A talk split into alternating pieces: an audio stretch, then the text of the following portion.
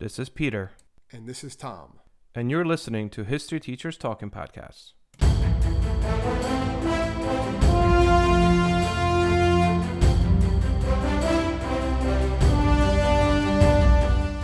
All right, this is Peter Zablocki and Thomas Reska, and welcome back to our podcast. All right, Tommy, what do we got? Well, today, in honor of um, the recent Martin Luther King Day, we're going to be looking at the assassination of Martin Luther King Jr., which I believe we did touch on a little bit back in our 1968 episode. We did, we did, yeah, we did this is just- talk about it. This is just a little bit more of a examination of it, what brings them to Memphis, the assassination, the the manhunt, right, for James Yep. Ray, and then a little bit of some things that happened about uh, somewhat recently involving the King family and the assassination, where they stand on it and stuff like that. Yeah, I mean, you know, we're not conspiracy theorists by any means, but we are going to mention some of the conspiracy theories, and because, like you said, this is something that's still ongoing. And you just mentioned there's a new podcast that came out about this, right? Yeah, I believe it's called the. Um, I haven't listened to it yet, but I heard about it on the drive home today.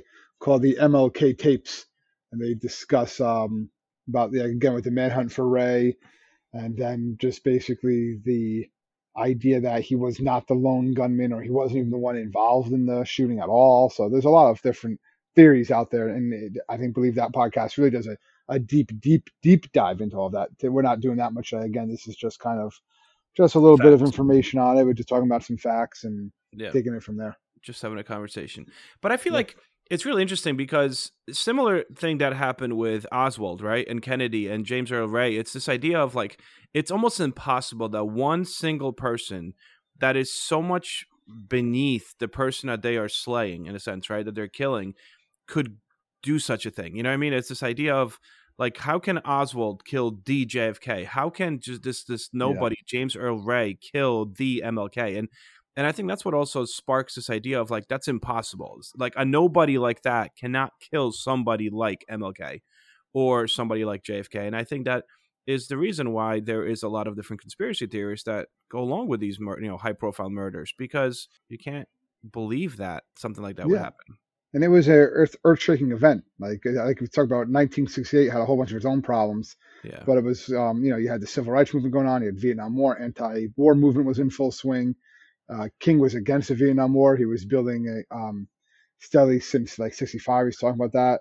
And there's a Um, coalition, which we'll get to today. I think yeah. we'll you know we'll talk about the coalition of, of poverty and stuff, and but also it's one of, of 60s overall has four big high profile murders, right? Um, you have JFK starts it with 63, 65 you have Malcolm X, and then 68 you have MLK and RFK. So this Yeah. is usually kind of brought together in this Yeah. lump of four big murders of Yeah, MLK is in April, and then and then RFK is in June. Yep.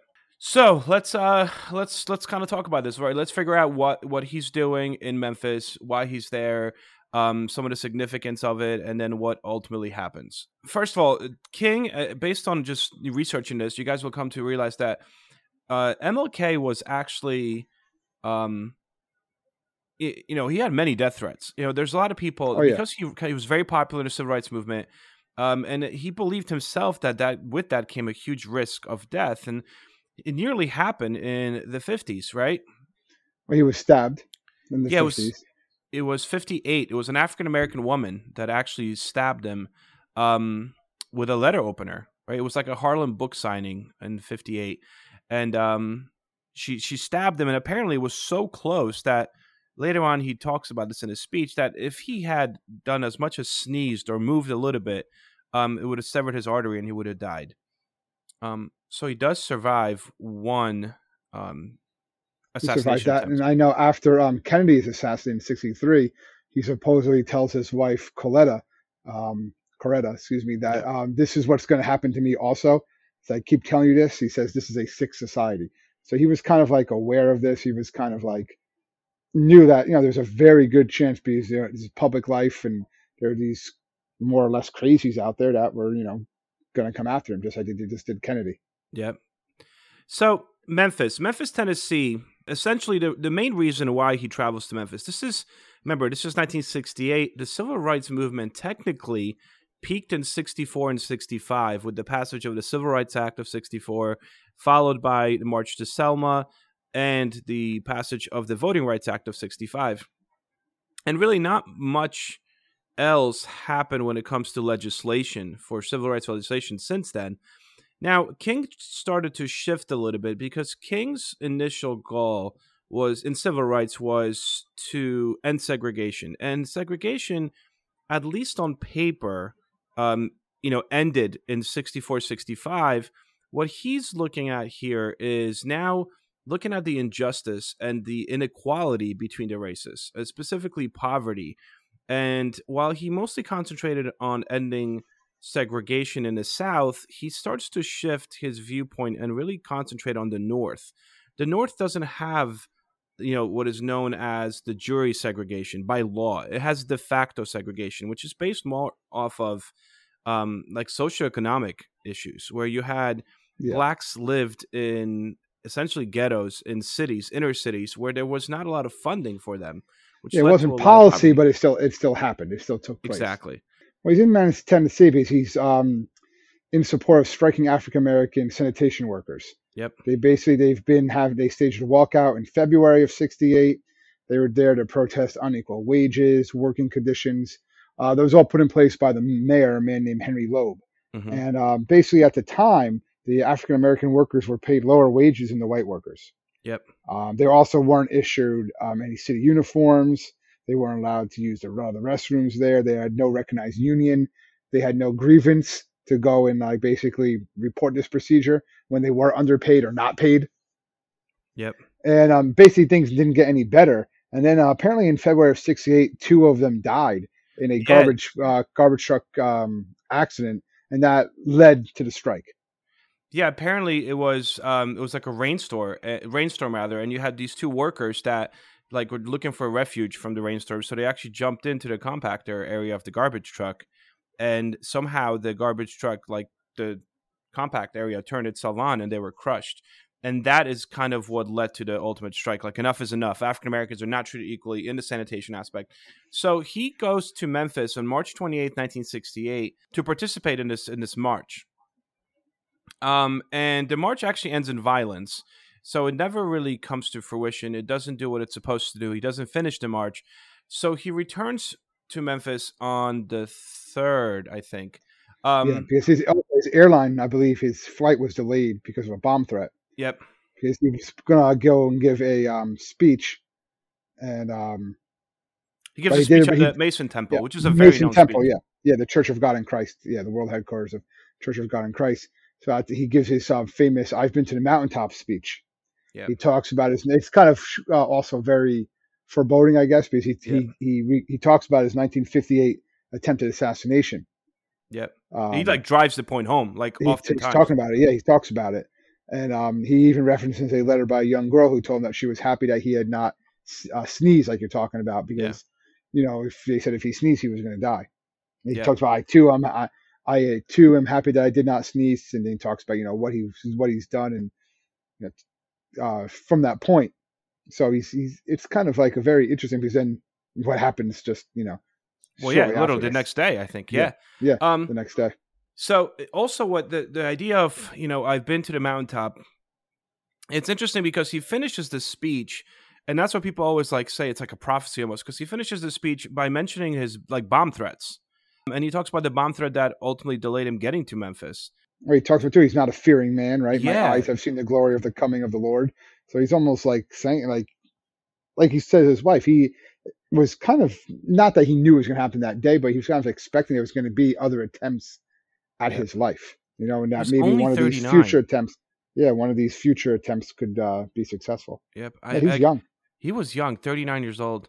Although I don't know if you saw that, but after they did the autopsy, they said that his heart, because they actually opened up his chest to try to literally resuscitate him by like massaging his heart. And they said his heart was of like a 60 year old man based on all the stress he's been through. Stress and stuff like that. Yep. I did read somewhere too. They said probably if he was shot, if it happened today, they probably would have been able to save him. Nuts that's know one of those things. Like how medical has has it how it advanced. Because he was still breathing. Save he was breathing. Yeah, he was still breathing. Yeah, yeah, right. we'll, they we'll believe they probably. Yeah, yeah. yeah. All right. So listen to this. So basically, what happens here is he gives this speech, and in this speech, he basically says that like, you know, what will happen to me from some of our sick white brothers, well, I don't know what will happen now. We've got some difficult days ahead, but it doesn't matter with me now because I've been to the mountaintop and I don't mind, like anybody. I would like to have a long life. Longevity has its place, but I'm not concerned about that now. I mean, he literally kind of says like, "Hey, you know what? If if I die, you know, I'm, I'm going to die." It's it's intense speech. And first of all, you could hear this speech. Actually, you could watch it on YouTube or at least listen to it on YouTube. And MLK was an amazing speaker. I mean, if you hear that Oh, yeah. voice, it is just something else. Every time I hear it, specifically his speech, it's like I get goosebumps. It, it's nuts. So on Thursday, April 4th, so the next day, um, he was staying in room 304. No, it's wrong, 306, right? Lorraine Motel in 306, yeah. Memphis, which Yep. today is actually the National Civil Rights Museum. Um, for those of you guys listening, and if you're in the area, I'm sure you've probably been. He's there with some colleagues and friends, including uh, what's his name was with him, uh, Reverend Jesse Je- Jackson. Je- Jesse Jackson, yeah. and apparently, as they're walking on this balcony, he actually asks the one of the people that is with him, a, a musician, and he was the musician was scheduled to perform something that evening, and he says, "Ben, make sure you play "Take My Hand, Precious Lord" in a meeting tonight." You know, it's like I really like that song. Play it real pretty, like that is supposedly the last thing that he says. And at that point, what happens is a bullet basically is fired at King um, from It's 6:01 across the p.m. The in bullet the face, strikes right? him in the face. It Yeah. actually goes in his right cheek, right? Um, from what I read, it goes through his right cheek, it breaks his jaw, um, several several of his vertebrae, um, and then travels down through uh, his spinal cord and goes into his shoulder, lodges in his shoulder. Um, he essentially, they said his shot was so powerful it ripped through his, um, ripped his necktie off. So he falls back in a balcony unconscious. Shortly after the shot is fired, later on witnesses say that they believe they saw a man who is later identified as James Earl Ray fleeing from a rooming house right across the street from the Lorraine Motel. And apparently Ray had been renting a room in this boarding house. And then eventually the police find um, the package dumped close to the site. And that package included a rifle and binoculars, and they both had Ray's fingerprints on it. Um, so we'll get to that a little bit more. But King it himself is rushed to hospital because He was still alive. He still he was still alive. They still had a pulse, right? And that's when um they tried to the whole, you know, they literally open up his chest. They're trying to Yeah. resurrect. Cardiopulmonary resuscitation. Yep, nuts. Um, he is pronounced dead at seven oh five. Um, yeah, which is uh, thirty nine. I can't get over that. Um, Yeah, So I guess now- we can say that. Yeah, Go go, ahead. ahead. no, no, you go first. I was going to say after his assassination, so you know he was assassinated, so we know that. Um, they started getting, you know, King's widow, is, um, had was notified, had informed the children that their father was dead. She received a large number of telegrams, right? This was Um, a weird one. Do you see this one? yeah, actually, from Lee Harvey Oswald, um, mother actually Yeah. sent sent one, just kind of saying, you know, listen, I'm like, uh, we don't really um, know actually what it says. I don't think it said, but just I guess just like a um, she um, Coretta King just kind of says, listen, that one really like you know touched her the most because you know she's this other one that happened just a f- you know a few years prior. Yep. Um, talking about it, um, a lot of people from the movement started doing it. Um, Robert F. Kennedy gave his speech talking Oh, that we should it. talk about that because that's a kind of a that Yeah, that is yeah, considered about it. actually one of the considered widely considered one of the greatest speeches in American history. You know, RFK's speech on assassination. And that same night, RFK, who is essentially on on a campaign trail, right? He's running for president, learns about the shooting while he's traveling to Indianapolis, and he was scheduled to make a speech there in a predominantly black neighborhood. Um, and he learns about King's death right before, not death, but like he was that King was hurt That as he yeah. takes off. Yep. When he lands, he finds out the king is uh, has passed, and the press secretary is like, "All right, we have some. So, you know, this is we can't guarantee your safety. I, I don't know if you should mention anything. Um, you know, this is mostly an African American crowd, and and if anything, you should read this speech." And they like prepared a speech for him, and he was like, "No, no, I'm gonna, I'm gonna mm, do my own speech." And essentially, most of the world found out um, through that speech that that King had died Yeah, a lot of the people there didn't even know until he no idea. Yeah, he told them flat out. Um, so he basically stood on the back of his flatbed truck. Uh, the speech was four minutes and fifty-seven seconds, and uh, he was the first to tell the audience, which was recorded as well as and sent to different news networks, um, that King had died. And in it, essentially, he acknowledged that there will be anger. And he said, For those of you who are black and are tempted to be filled with hatred and mistrust of the injustice of such an act against all white people, I would only say that I can only feel in my own heart the same kind of feeling. And this is the first time he publicly talks about the death of his brother.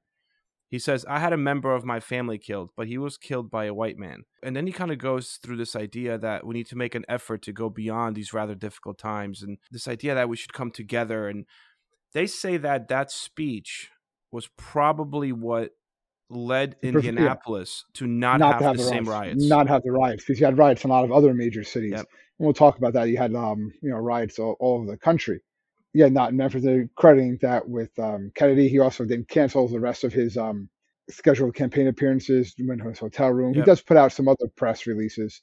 Yeah, the um, next day. They're, yeah, they're they're significant, but they're not. They don't have as much historical attention as the speech he did in Indianapolis. Yep, hundred um, percent. Lyndon B. Johnson's also aware of this. He's he's uh, that evening he was planning on meeting in Hawaii with Vietnam with Vietnam War military commanders, and and then that's when the press secretary tells him what had happened he actually calls uh, Coretta Scott King. He declares April 7th a national day of mourning.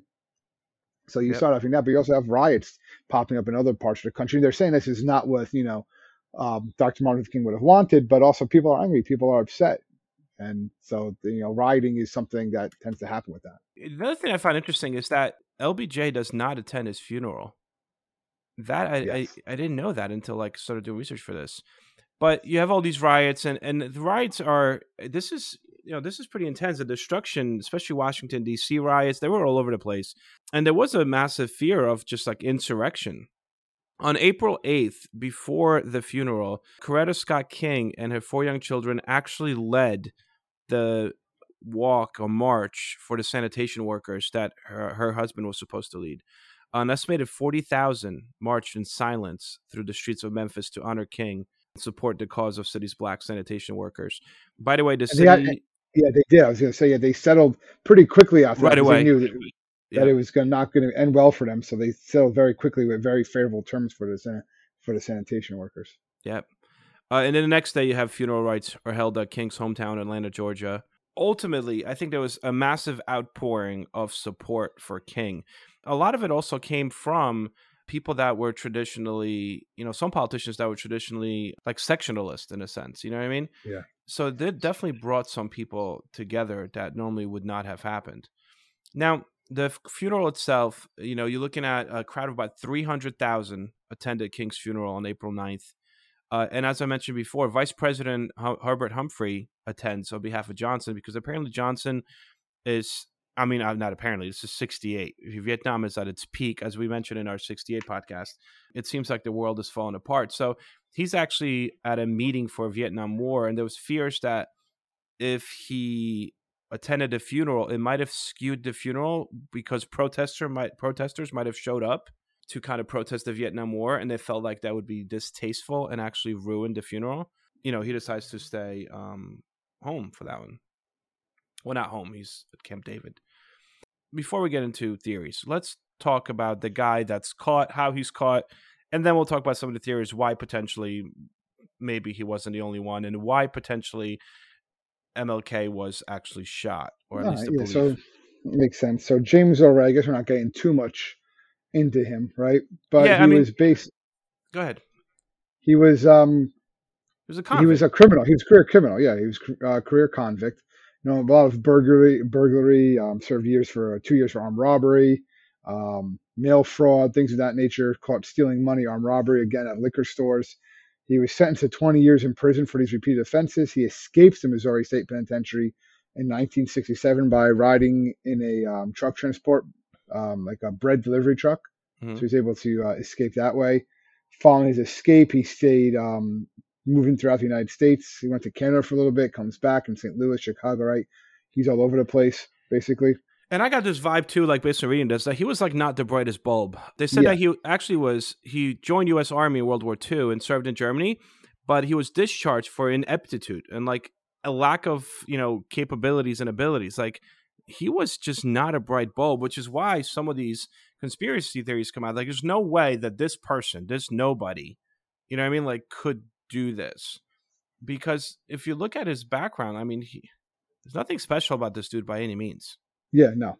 All right, so let's get closer to 68. What do you have? Well, earlier '68, he actually did get um, facial reconstruction surgery. I saw he got that. he got rhinoplasty, which I was kind of odd, but for whatever reason he did. Um, and then he arrives in Atlanta in March of, of 1968. He checks into a rooming house. Right, he brought a map of the city. FBI agents later find this map when they search the room. And on the map, there were locations of basically churches and residences that Martin Luther King visited that were circled. So he was it was proof that he was playing this. He did have some obviously role in this and everything. Then he he Um, drove to Alabama and he bought the out Remington model. yeah. That's that's when he got the yeah. That's when he bought the rifle with the uh, 20 boxes of ammunition. Yep. He bought the scope, which he used to mount the rifle, and he told shopkeepers he was going on a hunting trip with his brother. And there's proof of all this. Like we know for a Yeah. fact this guy did this stuff, which again kind of adds to like you know people are like, no, he didn't do this. Eh, eh, Well, some of the evidence, you know, like it it happened. People saw him do this. Yeah, he bought the Um, rifle, and that was the rifle that was used. Like that, that's what that stuff did happen. Yeah. Yep. Uh, he had like an alias too, right? Like in Mexico. Um, like, Har- Harvey Lowmeyer. Yeah, something like that. Yeah, yeah, that that was it. You're right. So after he I know, purchases all that stuff, he basically drives back to Atlanta, and they say that he kind of just sits there and basically he starts to, based on reading newspapers, plot King's movements, uh, which is how he figures out the whole Memphis, Tennessee part. Um, is scheduled for April 1st, and on April 2nd, he basically packs his bag and drives to Memphis. Like he is very ready for this. So, as far as you know, the story goes here, on April 4th, 1964, he kills MLK. That's the official story as Yeah, far as the United like that, States government's concerned. He did it with a single shot fired from this Remington rifle. He was standing on a second floor balcony. I'm sorry, King was standing on a second floor balcony, right? Uh, Yeah, and. Ray was ac- on a rooming house across the street when he shoots him. At that point, That's basically packet- when he, he he starts running, right? yeah, and that's how they figured out it's him because he leaves running, he- fingerprints. yeah. Yeah, well, he left the package, yeah, that had like the rifle, the binoculars on it, and they're found with his fingerprints. Yep. Um, but Ray himself, he leaves for Atlanta in his Ford Mustang. He drives 11 hours, picks up his belongings. He goes to Canada, then Toronto. Then he actually takes a um, he attained a Canadian passport under a false This name. is fishy because based on this guy, like he's a dumb butt. You know, like how is he getting this false identification? This and again, I'm trying to play devil's advocate here, but you know, he gets a Canadian passport as a Ramon Ramon Ramon George Sniet or Sneet or something like that. Yeah, yeah. And he leaves. He goes to England, right? Yep. Then Lisbon, Portugal. Then he returns to England. Like it takes a couple He's months to place. find Yeah. him. it takes I think two months to find him. And he Yeah. was planning on leaving London and going to Brussels, I believe. Mm-hmm. and that's or part or maybe even believe it or not um, south africa apartheid south africa at the time using this falsified canadian passport and at a check-in the ticket agent noticed the name on his passport and that name was actually on a royal canadian mounted police watch list Mhm. so at the airport the officials noted that he was uh, carrying a, another passport with another name They're like okay this doesn't make much sense and then they quickly um, the uk quickly extradited him to tennessee where he was charged with King's murder. Because of the fact that this package he dropped right outside the place from which he was shooting with all his fingerprints on it this is why people are like why would he do that? You know what i mean? Because we knew his name. I mean there was wanted posters of him for the two months that he was running under different aliases we were looking for. searching for, James Earl Ray. Like we we said this is the guy that killed King. So he gets he gets arrested. He and he essentially enters a guilty plea. And you know his his attorney apparently says, listen, if you enter a guilty plea, you're not going to get a death sentence, right? Or you're not going to be electrocuted. So he's like, all right, fine. Yes, I, I did it. At that point, my understanding is three days, right? I think it takes about three then he days. then he recants. Yeah, he yeah, says no. I didn't. he's do like, it." ah, wait, you know what? I didn't do that. First of all, he gets 99 years in prison, and he's like, you know what? Three days later, he's like, I didn't actually kill him.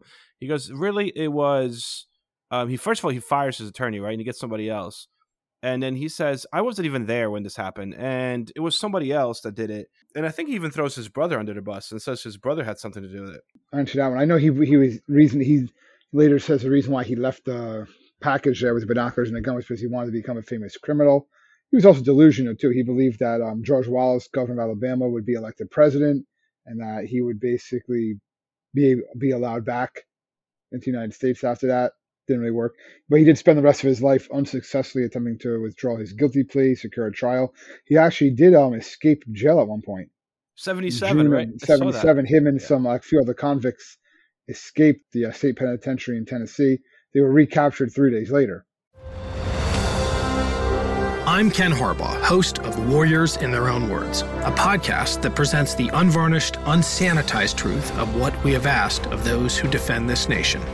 As a country, we need these stories more than ever. Stories from Americans who have borne the battle, including 30 year old remastered interviews with veterans from World War I recounting their time in the trenches of Europe, and with veterans from World War II, Korea, Vietnam, and from our most recent conflicts in Iraq, Afghanistan, and other battlefields Americans may never have heard of. Hear their stories by listening to Warriors in Their Own Words wherever you find podcasts. And a year was added to his sentence, so he went from 99 years to 100 years in jail. Crazy. At one point, he actually uh, claimed that um, there was a man he met in Montreal, alias Raoul, and this Raoul was involved in, in really the conspiracy, and together with his brother um, Johnny was also involved. And he said that he wasn't directly involved. He, you know, there was a conspiracy here. He wasn't the only one, and he basically even said like he did not personally shoot King. Like that was after he changed his his plea. Again, evidence was presented to the House Select Committee on Assassinations, and they're like, no, dude, like uh, it- all the evidence points to the fact that you were the lone gunman that killed King. Yeah, that's what, that's Um, what they decide anyway. Yeah. Yep. So uh, before he dies, I mean, he dies real quick, I guess. Ray dies in prison, right? April 23rd, 1998. Uh, he's seven years old. He dies from a kidney and liver failure that's caused actually by. You saw? Did you see this? He was apparently stabbed while he was in prison. And when he was stabbed, they gave him blood transfusions, and the blood transfusions led to like what- yeah, hepatitis all these diseases and stuff like that. Yeah. Yeah, Yeah, um, he was really angry. Like he, um, his brother tells what his brother winds up collecting his ashes, and he because his uh, James Earl didn't want to be buried in the United States. He was so angry. He said how the government treated him, so his ashes are spread out in Ireland. let's uh, let's let's talk about you know some of these uh, potential conspiracy theories. Well, the first one is a man by the name of uh, Lloyd Jowers, and it's basically he's an individual from Memphis. He has a lot of business interest, um, right around where the assassination took place. Um, he winds up appearing on uh, Primetime Live on ABC, talking about this. He gained a lot of attention by claiming that he conspired with the mafia and the federal government to kill Martin Luther King Jr. And he said Ray was just a scapegoat. He was not directly involved in the shooting. Uh, he claimed that he'd hired someone else to kill King as a favor for a friend of the mafia. A Yeah, it was man by the apparently he hired a cop. I think he hired a, Yeah. police officer. So, according to the Department of Justice, it's really he inconsistently identified different people as King's assassin since 1993. He kept on giving these different people. He claimed different people. He claimed the shooter was an African American man, right? Yeah, then he Um, went back to this Raoul theory. Raul guy, right, Yeah. who's a uh, lieutenant with the Memphis Police Department. Then he says a person he didn't even recognize was a person that did it. So the Justice Department says like you're not even keeping your story straight. So they couldn't. They say basically, you know, you're not credible.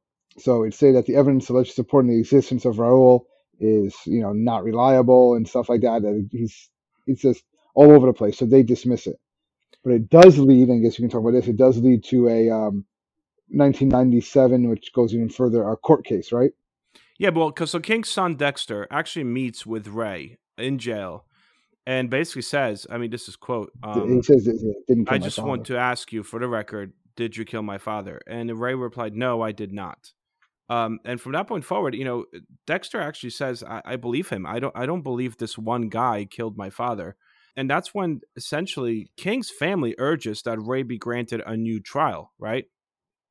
Well, they know if it's a trial, then they can actually bring, there can be evidence going to be brought forth. Yeah, It's a big thing when when it's when he pleaded up. guilty, didn't have a trial. Yeah, evidence is actually locked up now till 2027. By the way. Huh, a couple years. Yeah, right. I mean, that's five years. They should all be able to uh, declassify some. They won't.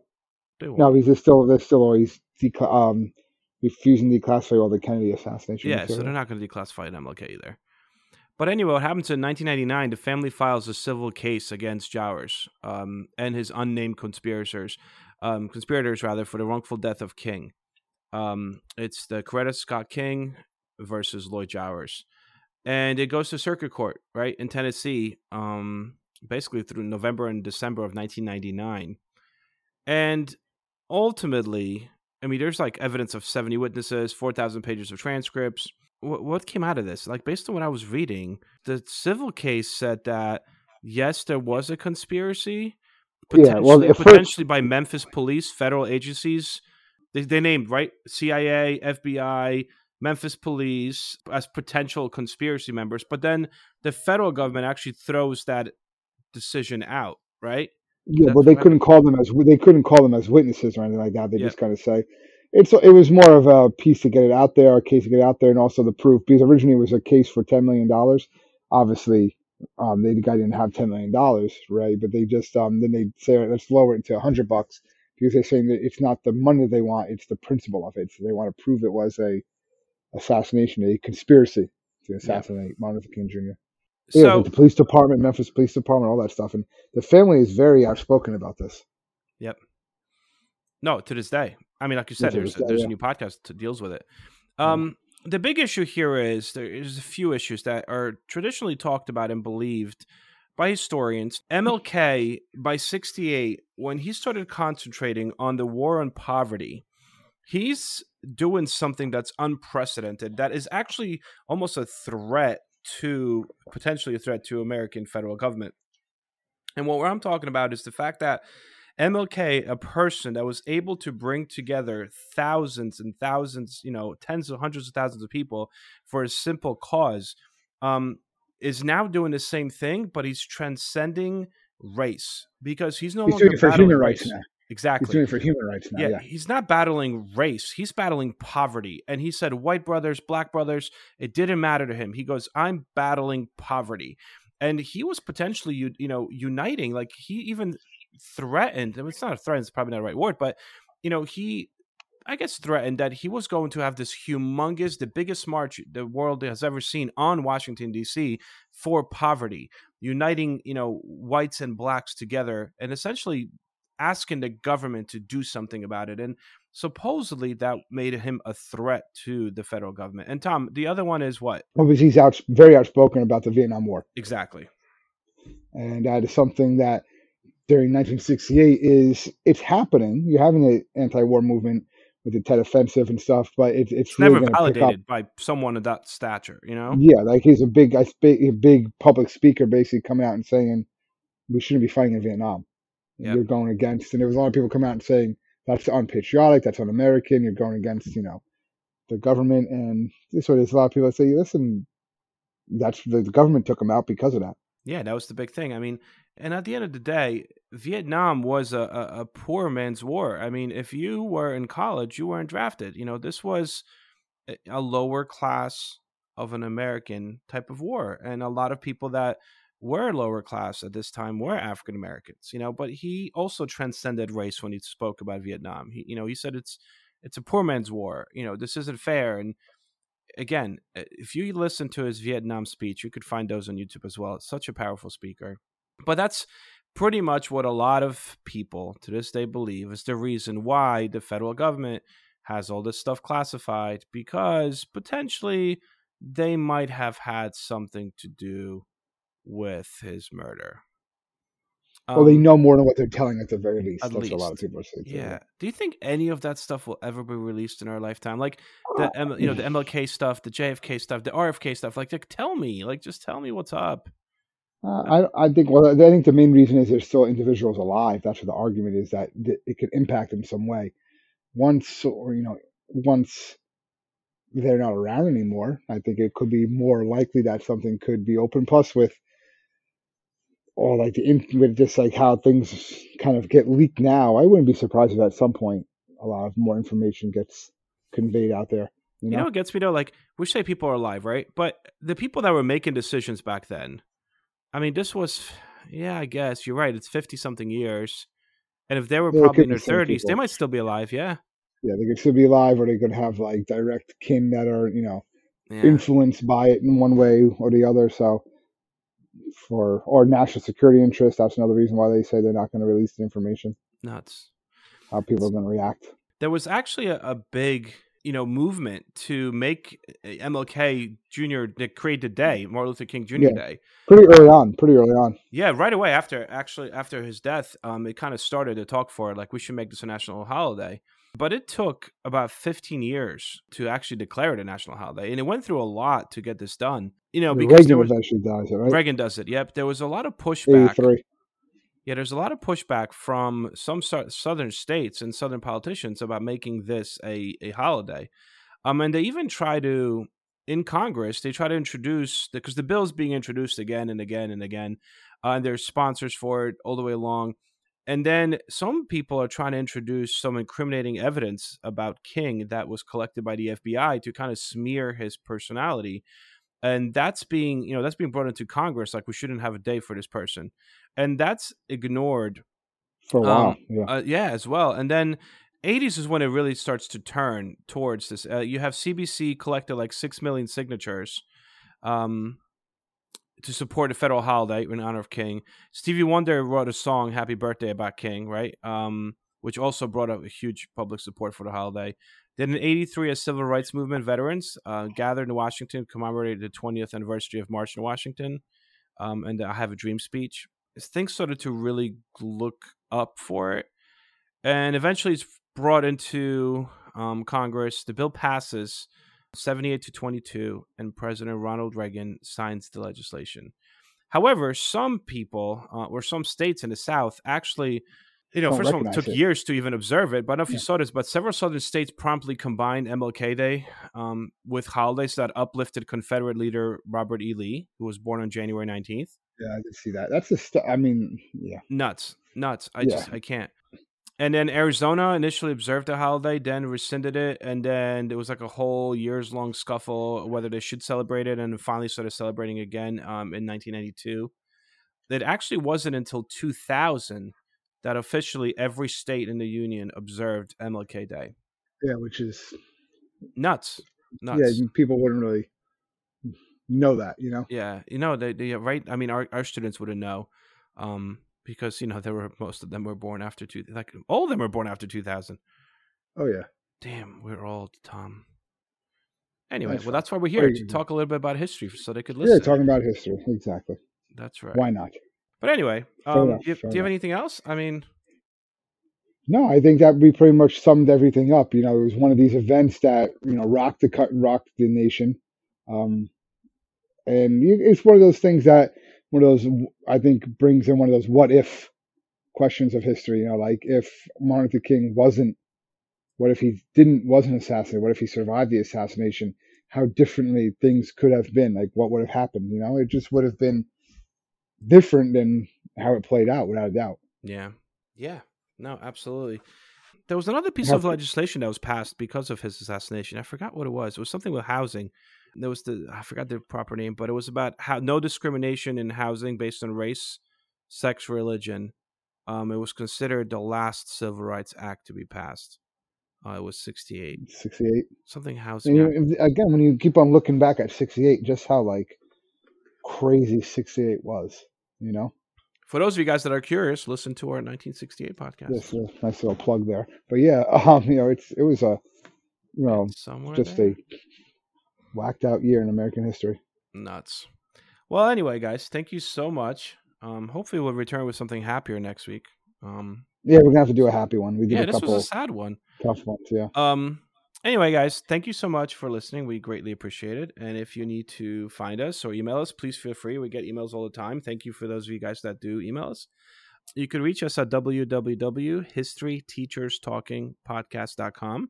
We are there if you need us. We could also you can find us on social media all over the place. Just kind of you know search for History Teachers Talking.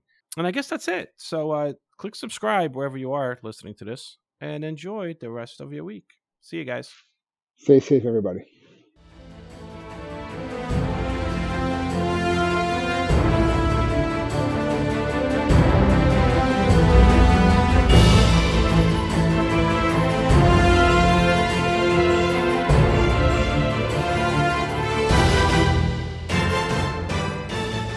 I hope everyone enjoyed our podcast, and if you would like to email us, you can do so at historyteacherspodcast at gmail.com. Hello, this is Gary Chahot welcoming you to check out the French History Podcast. Our main show covers the history of France from the first humans until present. If you liked Mike Duncan's The History of Rome and wanted a similar program covering the land of beauty, culture, and love, we are exactly that.